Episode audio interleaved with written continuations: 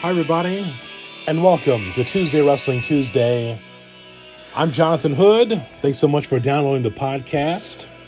As always, we appreciate you checking us out on YouTube, youtube dot com. Look for Tuesday Wrestling Tuesday, and of course, Instagram and Twitter at Wrestling T W T.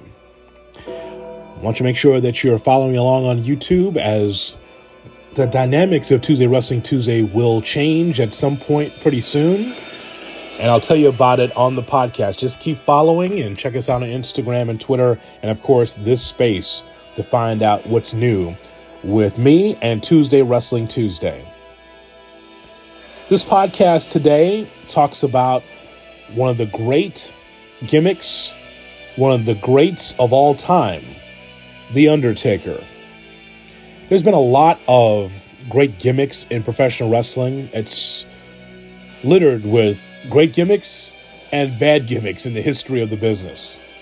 Well, this is the best, The Undertaker, who's going into the W W E Hall of Fame in Dallas, Texas, apropos for a Texas kid who will be in Dallas going into the W W E Hall of Fame.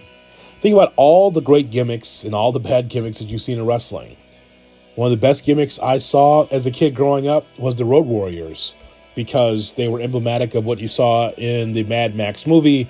The Road Warriors, because they had face paint and they had spikes and they looked tough because they were tough. Man, there was nothing like the Road Warriors back in the day. Doink the Clown, who was Matt Borne. An evil clown or a friendly clown, either way, a clown was wrestling and could wrestle his ass off. And Matt Borne could do that as the original Doink the Clown. The late Scott Hall, who was Razor Ramon, coming in from W C W as the Diamond Stud and then turning his whole career around, being Razor Ramon. Razor Ramon was quite the gimmick as a Cuban-American citizen, at least playing one, and making that his own, and becoming very successful on the W W F at the time. The Honky Tonk Man coming in. Honky Tonk Man, he tried to be the Honky Tonk Man in the W W F. He tried to do, didn't even try to do this in other places, but he did in the W W F, and it worked out well for him, for Vince McMahon. One of the great characters that didn't get a chance to blossom was Muhammad Hassan. Another great gimmick that the W W E put together, but it was too much too soon at the time that he was coming along the W W E. Muhammad Hassan should have been W W E champion. In the history of the business, Gorgeous George was the best gimmick ever. Because of the golden era of wrestling, going back to nineteen forty-one in the infancy of television, people saw Gorgeous George. He came out, and George was a guy that would spray Chanel number five perfume on the fans, and he would take so long to get to the ring. And he came across very dainty, and guys hated him, and women despised him. But Gorgeous George was the greatest gimmick going. Nothing against Mister Perfect or the Million Dollar Man, Ted DiBiase, but it started with Gorgeous George as really the litmus test on whether or not you could have actual gimmicks in professional wrestling. I mentioned Mister Perfect, Kurt Hennig, and also Ted DiBiase, the Million Dollar Man. Again, successful gimmicks in the W W E. But they all fall short of what The Undertaker brought to the table in the W W E. I remember watching The Undertaker as Mean Mark in W C W. And before that, he was wrestling in Memphis. And of course, as I always say on this podcast, you think about the all-time greats, a lot of them, you got to go through Memphis first in order for you to be a superstar on a major platform like the W W E. And even before that, he was in World Class Championship Wrestling. I didn't know he was in World Class in Dallas, but that's where he started. And one of his first matches that he had was against huh, Bruiser Brody. Good luck. So my first match is with Bruiser Brody. My skill level is, is I mean, I'm greener. And, yeah. I mean, I'm greener. But I get in the ring, and that stupid gene flips in the back of your head, and I'm looking at him, I'm going, I'm bigger than he is. So ding, ding, ding, right? And man, boy, we tie up. I mean, as soon as we tie up, I'm pushing, right? And he's like, all right, kid, lighten up, kid. So I'm going to give him, I'm going to give him, you know, kind of the push off and back out, right? Well, when I do, I kind of push off and I kind of you know, I, I clip oh. him in the chin a little bit, right? Kind of like he, he's thinking you snubbed him. Uh, yeah, he's yeah. yeah, he don't know me from Adam, yeah. right? We tie up again, right? Boom. I grab an arm, right? So I'm standing there with a standing arm bar. And you just, you just grabbed the arm? Yeah, I just grabbed it. Tell you to grab the arm. I, I, just, I, yeah. just, I just grabbed it, right? I, I, and I don't know how I got so stupid. Because I really... So he's about to shoot me off. And I yell, clothesline. Now you're calling the match. I'm calling the match. Boy, so, you got some balls. No, I got no brains. Off he comes, right? And then, man... I'm, I'm wound up, and all of a sudden, that furry boot come up out of nowhere, man, and it, wham, he whacked me with that boot. Man, my eyes rolled back in my head, and I was like, oh, wow, okay. And he says, come on, we're going for a walk. And, man, he takes me, throws me out, right, and he threw me out. People that don't know, you know, there was always that table right next to ringside. Yes. And then the chairs were metal chairs with the wood slats. Right, so he takes me and he slams me on that table until he told me don't, you know, don't move. Right, so I can hear the chair getting folded up, man, and he come back full force with that chair right across my shoulder blades. And when I tell you that the wood snapped, that is not an exaggeration. Yeah. There were slats of wood flying everywhere. It sounded like a gun went off. Right, yeah. I felt every bit of it. I thought it went through me. Presents Texas Red. And his opponent tonight at three hundred pounds from Santa Fe, New Mexico, after a long absence, Bruiser Brody. Welcome to U M three. Bruiser Brody here in this auditorium against Texas Red as Percy Pringle returns to the ring right after his little altercation. But the rock and roll R P Ms, which I think was able to be tempered before it got too out of hand.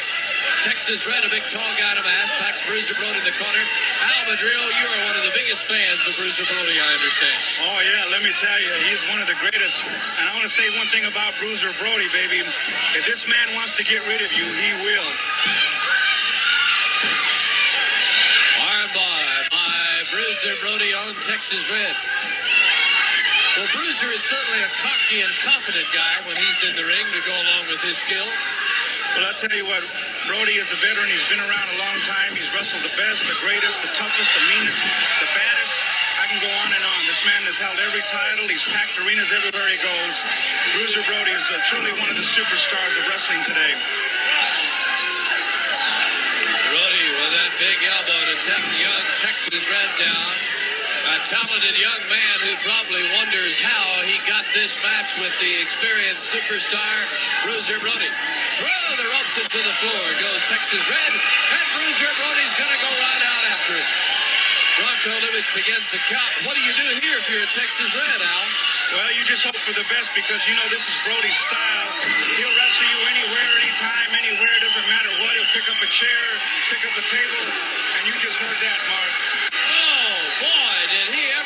That chair on Percy Pringle's man out here. Chris Pearson has had to bail out of the way at ringside as the Sportatoid begins to chant Rosie, Rosie. That makes a big difference, Mark. You know, that had a lot to do with my changing over. When you hear people saying, go, Al, go, and we're with you, and we're with you, Al, and they're screaming, go, it makes a big, big difference. It makes you want to fight that much harder. It's really a lot to do with the people.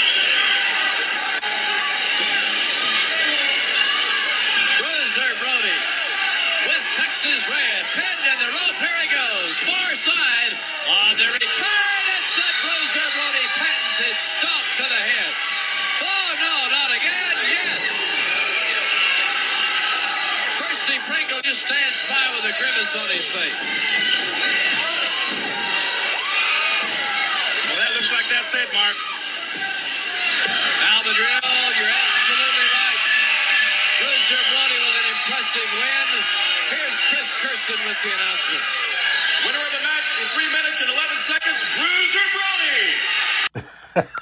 the match in three minutes and eleven seconds, Bruiser Brody. You all have to see this on YouTube.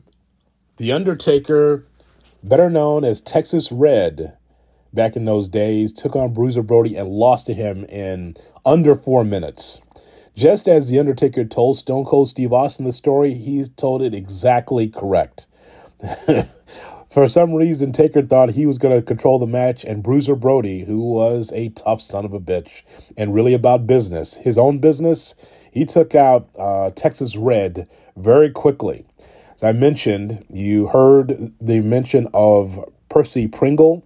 That was the manager for The Undertaker. Of course, Percy Pringle would end up being Paul Bearer in the W W E, and of course, Texas Red turns into The Undertaker. As I mentioned, The Undertaker goes from World Class Championship Wrestling to Memphis.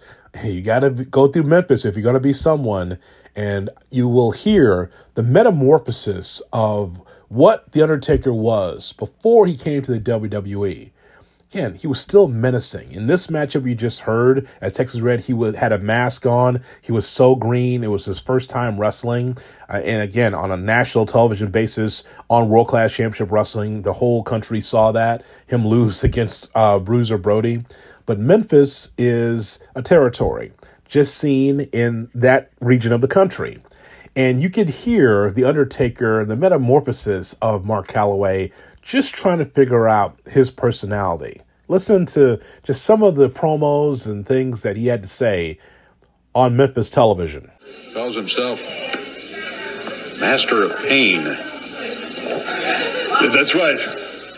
Master of Pain. Because where I've been the last five years, you have to know how to handle pain. And I know it better than anybody. I've been in the Atlanta State Penitentiary. And I'm not ashamed to know it. I went up there on a bad rap because two chum punks jumped me in a parking lot, and now they're pushing up daisies. And let me tell you, you're next. You're the next step, man.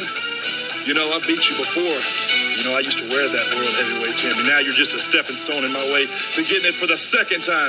And when I get it, I'm taking off with it, man. Because it's like I said before, it's all about money now, and maybe a little grudge I have for you. Is out here, Dave Brown. You will treat him with a little more respect, or you'll deal with me personally. Oh. Now we can start this interview.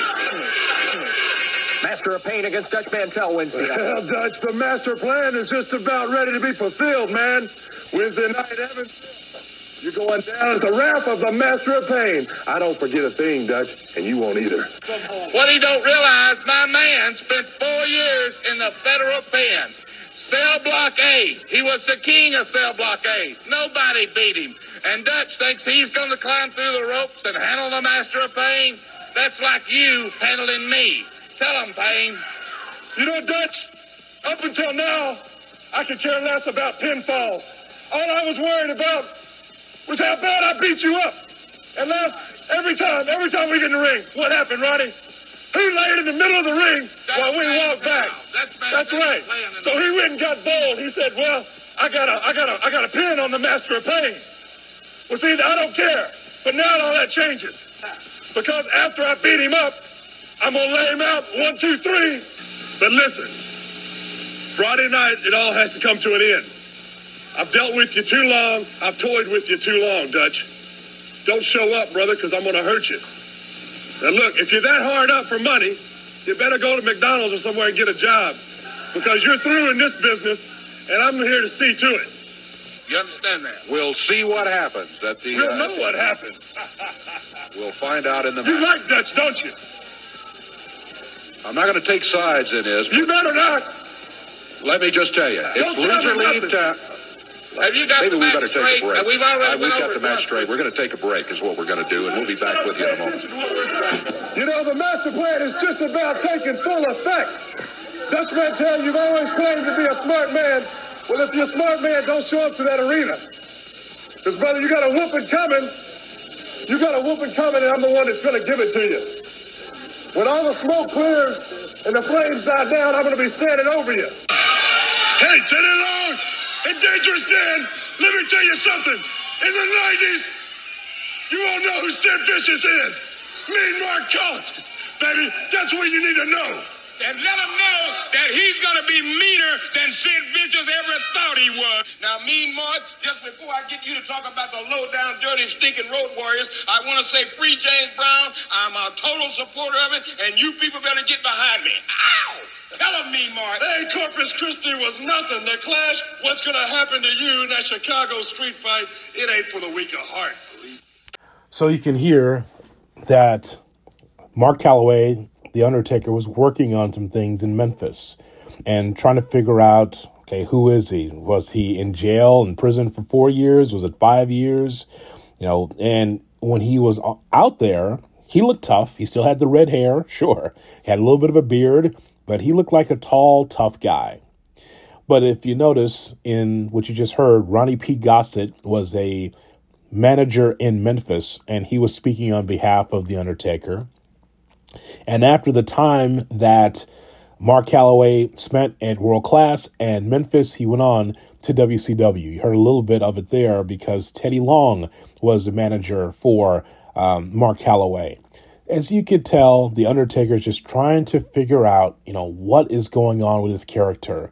Is he Texas Red? Is he the Master of Pain? Well, here, he's just Mean Mark, and he's managed by Teddy Long. He's in a handicap match on the N W A Power Hour. Here's Jim Ross and Gordon Soley. The following contest, it is set for one fall. It is a special handicap match. Introducing in the ring, from Cleveland, Ohio, weighing two hundred thirty-five pounds, Terry Bronson. His partner, hailing from Montgomery, Alabama, weighing two hundred eight pounds, the Rockin' Rebel. And ladies and gentlemen, their opponent, being led to the ring by Theodore R. Long, ladies and gentlemen, from Metropolis, weighing three hundred twenty-one pounds, Mean Mark. six feet nine, three hundred twenty pounds, Mean Mark. With that new move, the heart punch, and now that Mean Mark has developed such a devastating finishing maneuver, Gordon, Theodore R. Long is having second thoughts about shopping Mean Mark. Well, I can certainly understand that. Mean Mark is... Uh... really become a, a very prominent threat in the wrestling world today. And he's attacking Terry Bronson, Bronson from Cleveland. In this handicap match, it will be tag team rules for Bronson and Rockin' Rebel. Good power slam there by Mean Mark on Bronson. And we've got a dynamic power hour for you here, ladies and gentlemen. Still to come, a battle of the powerhouses. Rick Steiner to take on Hacksaw Butch Reed. Special challenge match, Jim Cornette's Midnight Express to meet their nemesis, their rivals. There's that heart punch right there. He's put both, both men down with it. The heart punch falling both men, and Mean Mark continuing his offensive onslaught. Here comes, here comes Paul Drake from the locker room, and Drake on the back of Mean Mark. And Mark just swats him off like a fly. This big guy, six nine, three twenty, with that devastating heart punch. And there's another one. That's the third one he's knocked out. Rick Fargo now, another man from the locker room in. Mean Mark, it looks like a bad car accident. Bodies laying all over the place. And another heart punch. Down goes Rick Fargo.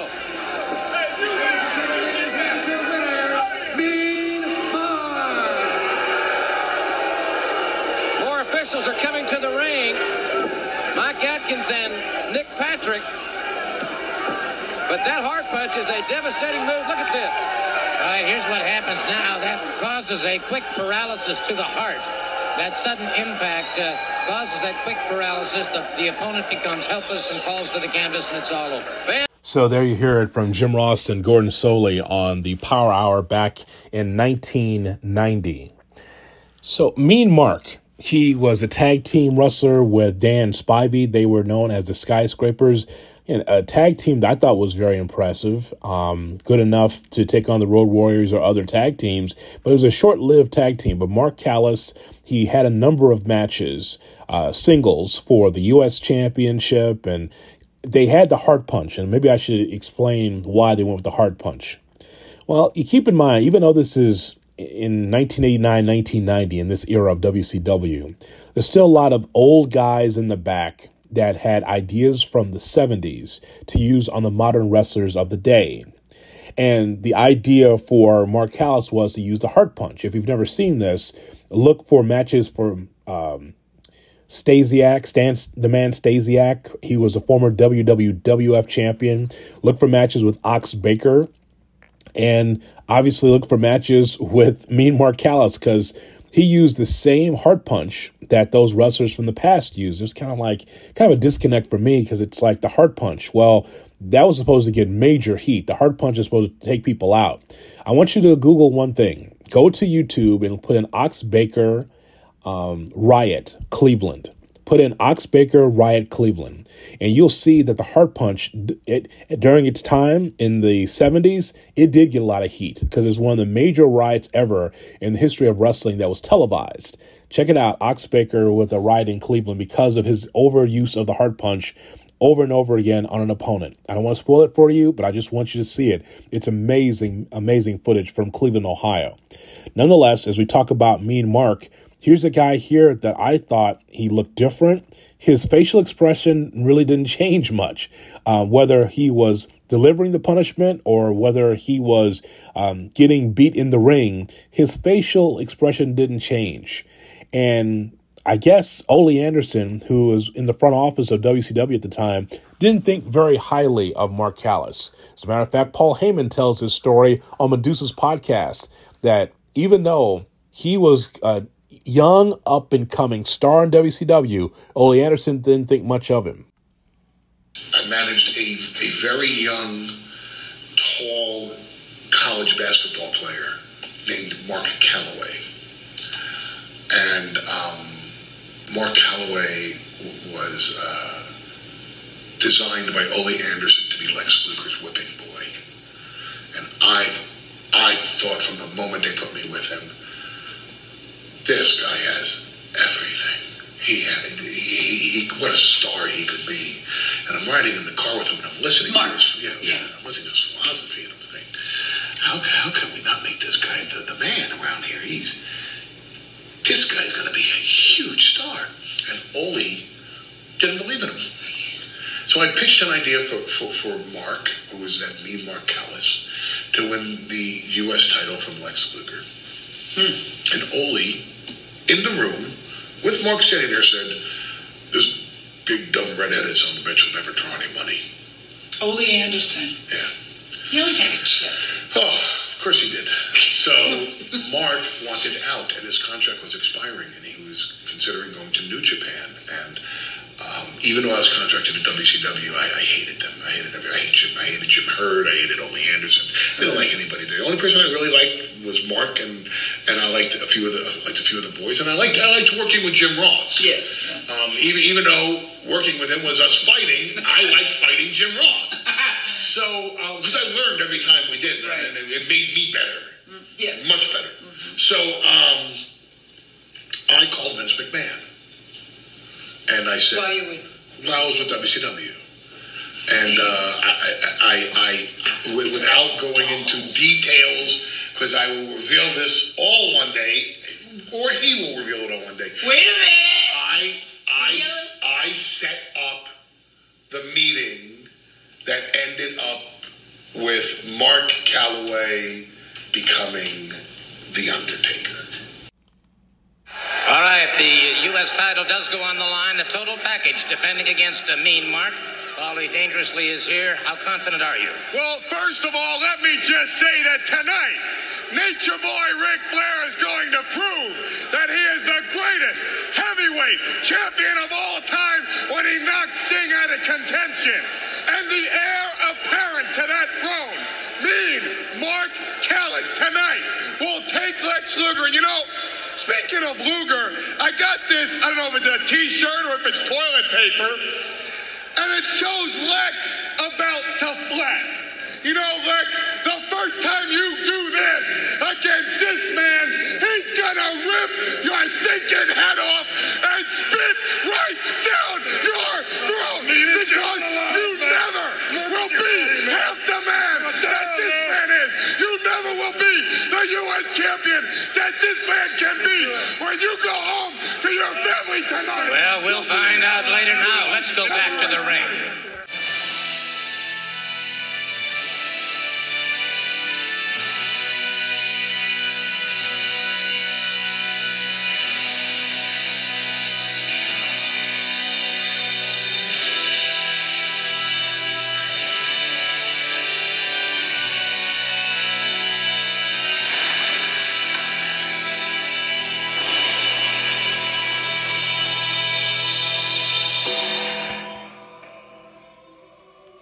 Paul Heyman calls Vince McMahon, and all of a sudden, in October of nineteen ninety, Vince McMahon made the greatest creation ever to me in professional wrestling, The Undertaker.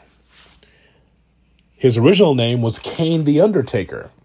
I remember this very well. He was Kane the Undertaker. And I believe the reason why that he was named The Undertaker is what I mentioned earlier, the facial expression. It never changed. Whether he was in peril, whether he was on top, he was still The Undertaker. Had that kind of just plain face, but he had all of the moves, though.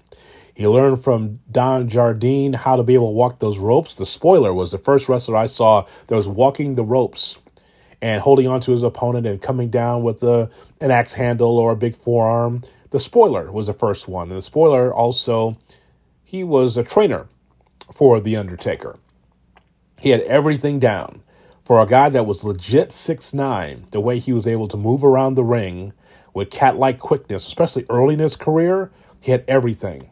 But he didn't have the facial expression. And I think that Vince somehow was able to have that brainchild of saying, you know what, this guy is mean looking and he's got the long hair, and I could see him being almost like an Undertaker. They dressed him up and there it is. Of all the gimmicks that the W W E's had, they come up with The Undertaker. As I mentioned to you before, Gorgeous George had that mantle to me of the greatest gimmick ever in the business until The Undertaker was able to get the mantle to me as the greatest gimmick that we've ever seen in professional wrestling. I'd like to remind you that you can check out T W T as far as merchandise, whether it is t-shirts or sweatshirts or hoodies or mugs, tumblers, whatever you're looking for. I want you to represent Tuesday Wrestling Tuesday. I know there's going to be a wrestling show in your area. I know because I see the stats of who's listening. I know that not only here in the wrestling capital world, Chicago, Illinois, that people are listening in the Chicagoland area, but also in California, also in Portland, Oregon, in Saint Louis, uh, in the Northeast, in the South, also in Canada and other countries around the world. I know that you're downloading this podcast because I see the stats. So all I tell you is to go to Instagram and Twitter at Wrestling T W T. It's the same, Wrestling T W T on Instagram and Twitter. And I want you to check out the merchandise. Uh, we've got kind of a March Madness sale going on right now for some of our items. So check it out and make sure you send me a picture. If you buy, make sure you send me a picture. Let me know you're representing this podcast, Tuesday Wrestling Tuesday, on podcast and also on YouTube, youtube dot com. Look for Tuesday Wrestling Tuesday. So here is The Undertaker in the W W E, managed by Brother Love, Bruce Pritchard at the time. And I will tell you, when it first came out, just like all the other characters that come from other car- other territories, W C W at the time, you just say, okay, now they're under the auspices of Vince McMahon, the W W E. Okay, so what's this gimmick going to be? What's this failed gimmick going to be? Because more times than not, it was a miss. Vince didn't care what was on the other T V, didn't care what was W C W was doing, or A W A was doing, or Memphis, or all these other promotions. He just wanted to have characters under his umbrella so he can control the naming rights, and they could be completely different than where we, they were in other places. And I knew Mean Mark was a tough son of a bitch, and I knew that he could wrestle. I thought he'd be the next guy for W C W, especially with, uh, we saw Ric Flair leave W C W, leave the territory at some point, and I thought Mean Mark could be something really big for that company. But he leaves because Ole Anderson didn't see anything in him. How about that? Uh, came The Undertaker. I remember it like it was yesterday. His debut, pretty awesome. And his opponent, coming down the aisle, managed by Brother Love from Death Valley, weighing three hundred twenty-eight pounds, Kane the Undertaker. Where did they pick this guy up from? I'll tell you what, he really gives you the creeps, this man. An unbelievable impression he made at Survivor Series, his first appearance on Superstars, and... Is, is this man going to be in the Royal Rumble? Yes, sir, along with Andre the Giant. Is he already signed in the Royal yes. Rumble? The model Rick Martel will be there. Honker, Honky Tonk Man will be there. All, all thirty wrestlers have been signed now, Roddy, but I don't see your name on there at all. Honker, what, what are you going to do against this fellow here? That's what, a good question. In the Royal, I mean, it's every dogface for himself in the Royal Rumble. There ain't no friends. You ain't gonna have nobody there to back you up. Roddy, please. I'm sorry. Just slow down. But nonetheless, don't beg the question, Honky. It's a very good one. How do you compete against a man, oh, about six ten, I guess he is, well over that three hundred pound mark, and is agile and has the gifts that this man has? How do you compete with him? A little song and dance routine, Vince. Oh, I, I know you wouldn't know anything about that. We spoke with The Undertaker earlier on with Brother Love. Oh, my! Behold, brothers and sisters! Behold, for the end is near! The tombstone is on the way! And the epitaph always reads the same. Here lies another opponent of King The Undertaker. The Undertaker! In complete control, as he has been from the outset of this matchup against Mancini. And Brother Love is a manager. What kind of a manager, Hot Rod, is Brother Love going to make? A lousy one. Thank heavens he's got something to work with. Look at this. Look at this. Walking the top rope, Roddy. Walking the top rope. At three hundred plus pounds. That's amazing. The Undertaker with Mancini as he back up into the air. What is this? I think this is the tombstone. Oh, my! Reverse pile driver. Look at the way it crosses. Look at that man's eyes. He needs to get some sleep, that guy. Here is your winner, King The Undertaker. He's awesome. The Undertaker, victorious. I guess, Honky Tonk, you could even say that The Undertaker is deadly. I don't find that to be too funny, Vince McMahon. It's more like maybe rest in peace. We are live from New York City. And by the way, we'd like to thank the good folks over at W F A N Radio here in New York for allowing us to have a Rob Bartlett here at ringside.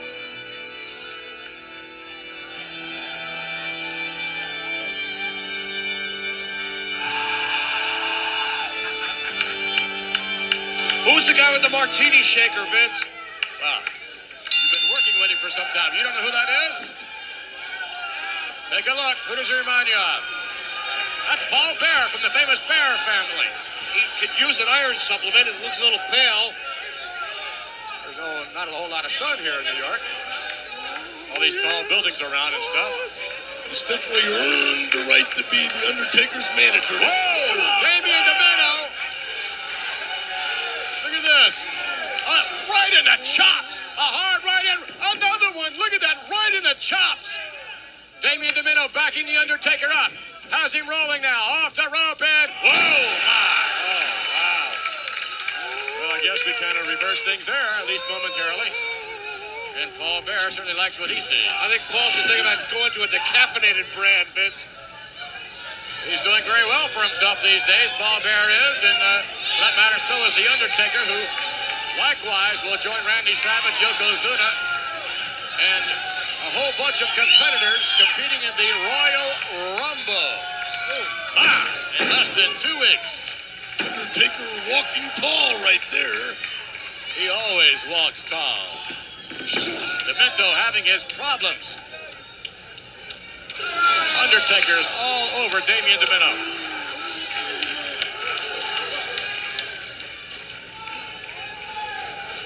He's worried about that, but look out, here it comes down. The Undertaker with DeMeno.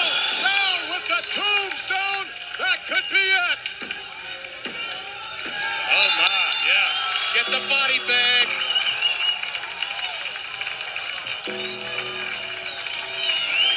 The Undertaker victorious!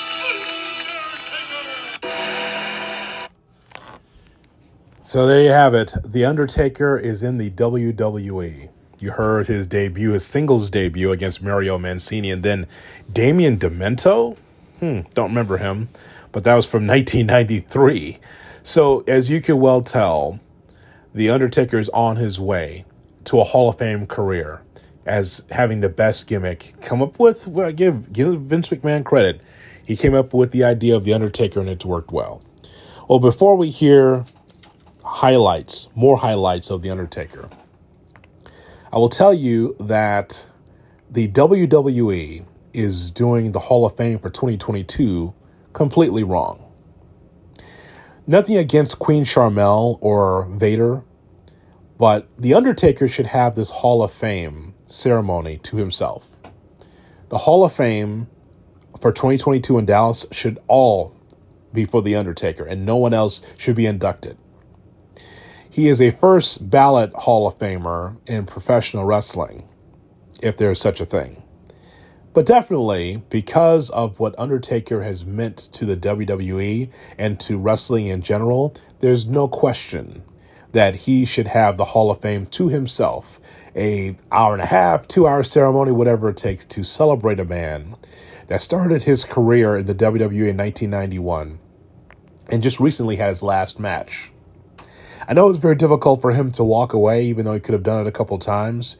And I think that indeed he did kind of work past his prime, especially in Saudi Arabia against Goldberg and some of the other things he did toward the end. Just didn't make sense to keep rolling them out there. But Taker wanted to keep wrestling. And if you watch the documentary, you could see that he was going through some mental hurdles, trying to determine when, when is the best time to walk away from the business. His matchup against A J Styles, that um, the match that they had was awesome. It's great. That's another great way to end. And my hope is that The Undertaker doesn't wrestle, because I think toward the end he damaged a little bit of his legacy. But ultimately, in totality, The Undertaker had a tremendous, great with a capital G, career in wrestling in the W W E. But my thought is, is that the W W E, to allow Vader to go into the Hall of Fame and Charmel to go in the Hall of Fame, it doesn't make sense.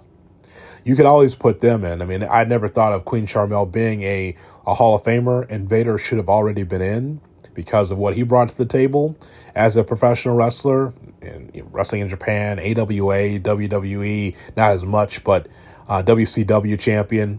But The Undertaker deserves this opportunity to be in the Hall of Fame by himself. He was just that great. And there should be seven or eight different people talking on behalf of The Undertaker before he comes out there and has his own speech. But again, the W W E does things their way, and Vince McMahon is going to be the one to induct The Undertaker into the Hall of Fame. I'm sure it's going to be great, but what would be greater is if The Undertaker had his own night. It is his state of Texas. It is WrestleMania weekend, and The Undertaker himself, by himself, should be celebrated. Nobody else going into the Hall of Fame. That would have been my idea. You know how many wrestlers still around that could stand at the podium and talk about the greatness and the streak of The Undertaker and everything that he's done and what he meant to that locker room? I want to point this out as well when it comes to The Undertaker. There was a time in the late nineties where The Undertaker could have left the company and went to W C W. Now, he already had his stint with W C W, as we just heard, when he was uh, Mean Mark Callous, managed by Teddy Long, and at one point managed by Paul E. Dangerously. But just like Scott Hall and Kevin Nash and uh, Sean Waltman and so many others that left the W W E to go to W C W, The Undertaker could have done that too, but he stayed. And Shawn Michaels stayed as well. And Triple H stayed. And so many others decided to be around Vince and was able to see the resurgence of the W W E eventually getting past Eric Bischoff and W C W. But clearly, The Undertaker could have just bounced. Like, okay, I'm out of here. And there was a time uh, toward the end of The Undertaker's career where his contract lapsed. And I believe might have been, was it A E W might have been asking questions about The Undertaker if he was available. I know for certain podcasts, I think it was might have been Conrad Thompson as well, uh, for his podcast Empire with ad-free shows, that he was requesting The Undertaker to do a signing, and the W W E stepped right in there. It's like, nope, you're not going to do that. You're always going to do stuff with the W W E. And so um, there's times where I thought Vince McMahon kind of took The Undertaker for granted. Oh, he's always be around. And Taker was actually interested in doing something outside of the company. But nope, everything will be under the umbrella of the W W E. So I'm glad that this weekend that The Undertaker will be going into the Hall of Fame, but it's more than just a great wrestler, man. Here's a guy here that provided so many great moments, and he could have bounced and went someplace else. And he was able to reinvent himself as American Badass for a couple of years, starting in two thousand. It was the Big Evil in two thousand two, two thousand three. But I think that will really stand out is how many matches that The Undertaker won at WrestleMania. He became Mister WrestleMania because of how many matches he won in a row. The streak was amazing. His matches were amazing. Some of the best matches that he had was against Shawn Michaels. Amazing, amazing matches that he had. But always remember, out of all the things that you've seen, always keep in mind that here is a wrestler here that was so talented, was taken for granted in W C W by Ole Anderson, who had the beginnings of, you know, kind of a raw athlete, big guy, that was uh, able to walk the ropes and do so many different things, ride motorcycles, all this stuff. But man, there's only one. There's only one, The Undertaker. Ooh, Hell in a Cell matches, Last Ride matches, Buried Alive matches, Body Bag matches, Casket matches.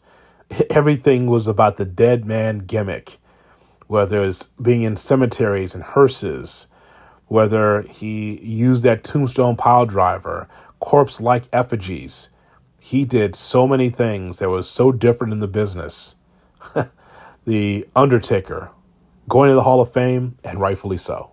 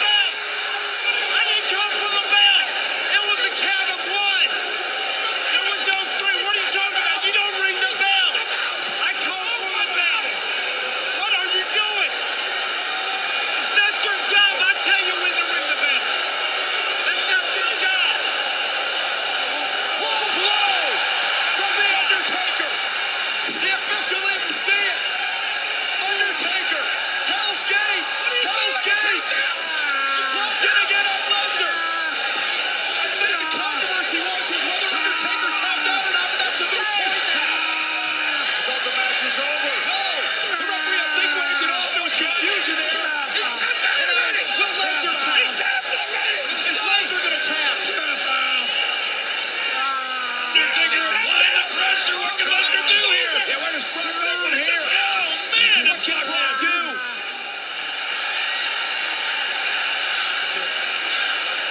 Brock Lesnar has faded away. Undertaker has beaten Lesnar.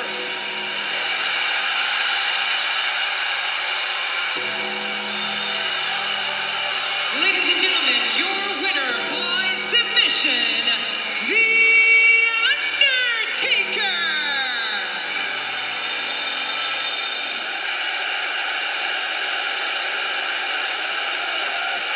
W W E fans in a near frenzy in full field. Undertaker missed with the right. The champion again kicked to the midsection. Look at this. Batista bounced off the turnbuckle. Undertaker. Oh my!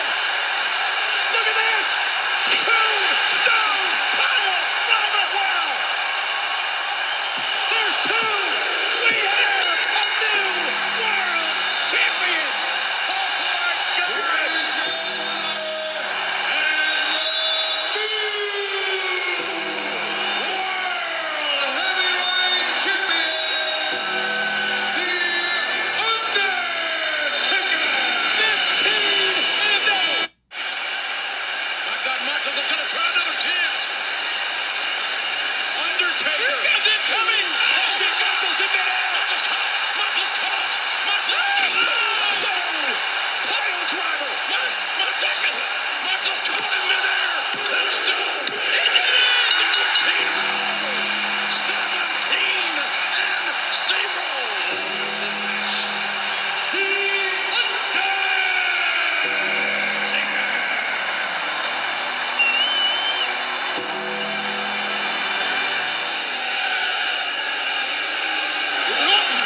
hand block. Undertaker with a right of his own. And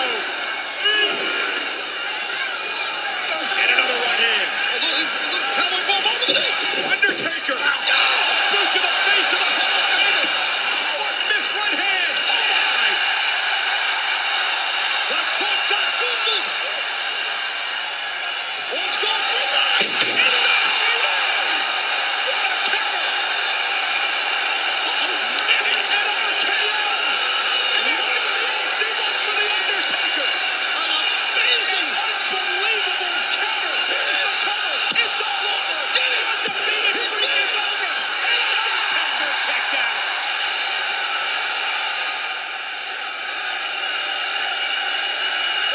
That was feeling. Wait a minute. What? That's what The Undertaker does. You got to be kidding me. Randy Orton using The Undertaker's legendary sign. He's not going to tombstone. He's going for the tombstone. Oh, no. That's The Undertaker's finishing move.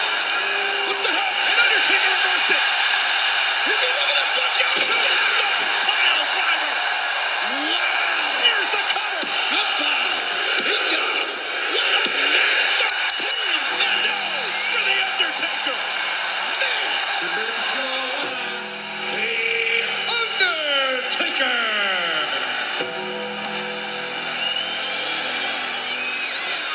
Undertaker now. Play up, up on that steel steps like a platform, like a gold medal platform. Gotta be kidding here. Undertaker.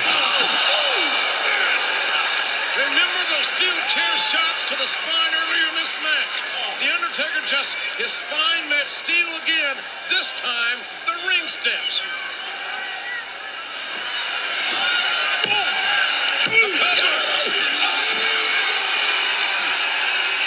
Both men have spent you up. Just spent. I don't know how these two men are continuing to compete in this environment after what they put each other through.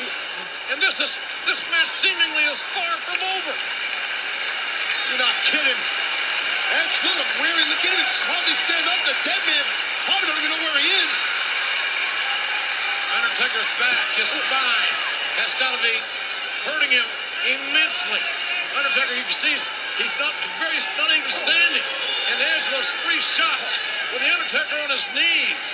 When was the last time you saw the dead man in this bad of shape during a matchup? Oh, wait a minute. Whoa. This is sacrilege. And school, no school. Oh, and school is out. No recess for Edge. They're trying to go old school on The Undertaker.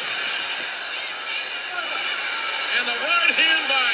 Well, that, that was an uppercut. That was hefty. Wait a minute.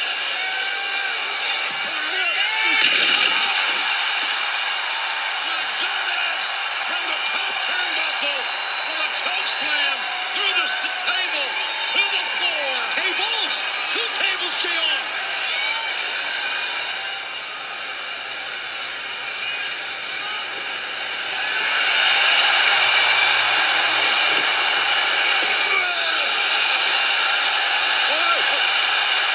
you kidding me? No. No, no, come on. This is too much. Oh. A tombstone of The Undertaker has ended with cruel irony. What did, we, what, what did we just see? What did we just see?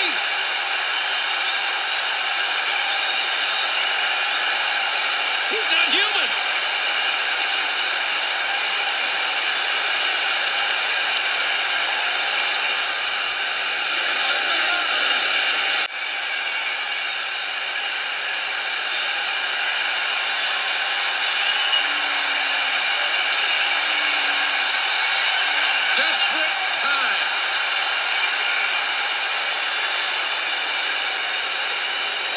Upon us. Well, and the sledgehammer is as legal as the steel chair was. And the sledgehammer personifies Triple H.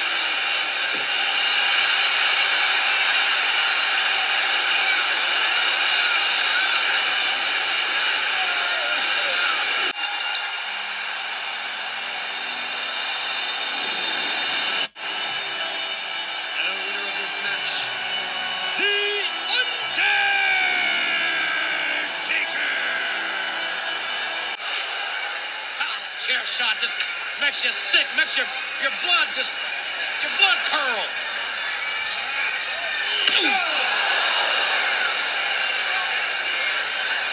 That is a, puts goosebumps on my back there. It makes the hair on my neck stand up. I like it. They're fighting on a, on a steel roof of this cell. They use a, that's a steel chair that mankind is using. Oh my gosh, look at this, it broke through. It broke through. Well, that's a lot of weight. There's over... Two, three hundred pounders up there. They're, they're destroying the, the hell in the cell. And my God, don't get them over here where we are. What's going to happen here? Undertaker fighting back. He's fighting back. They're right above us, folks.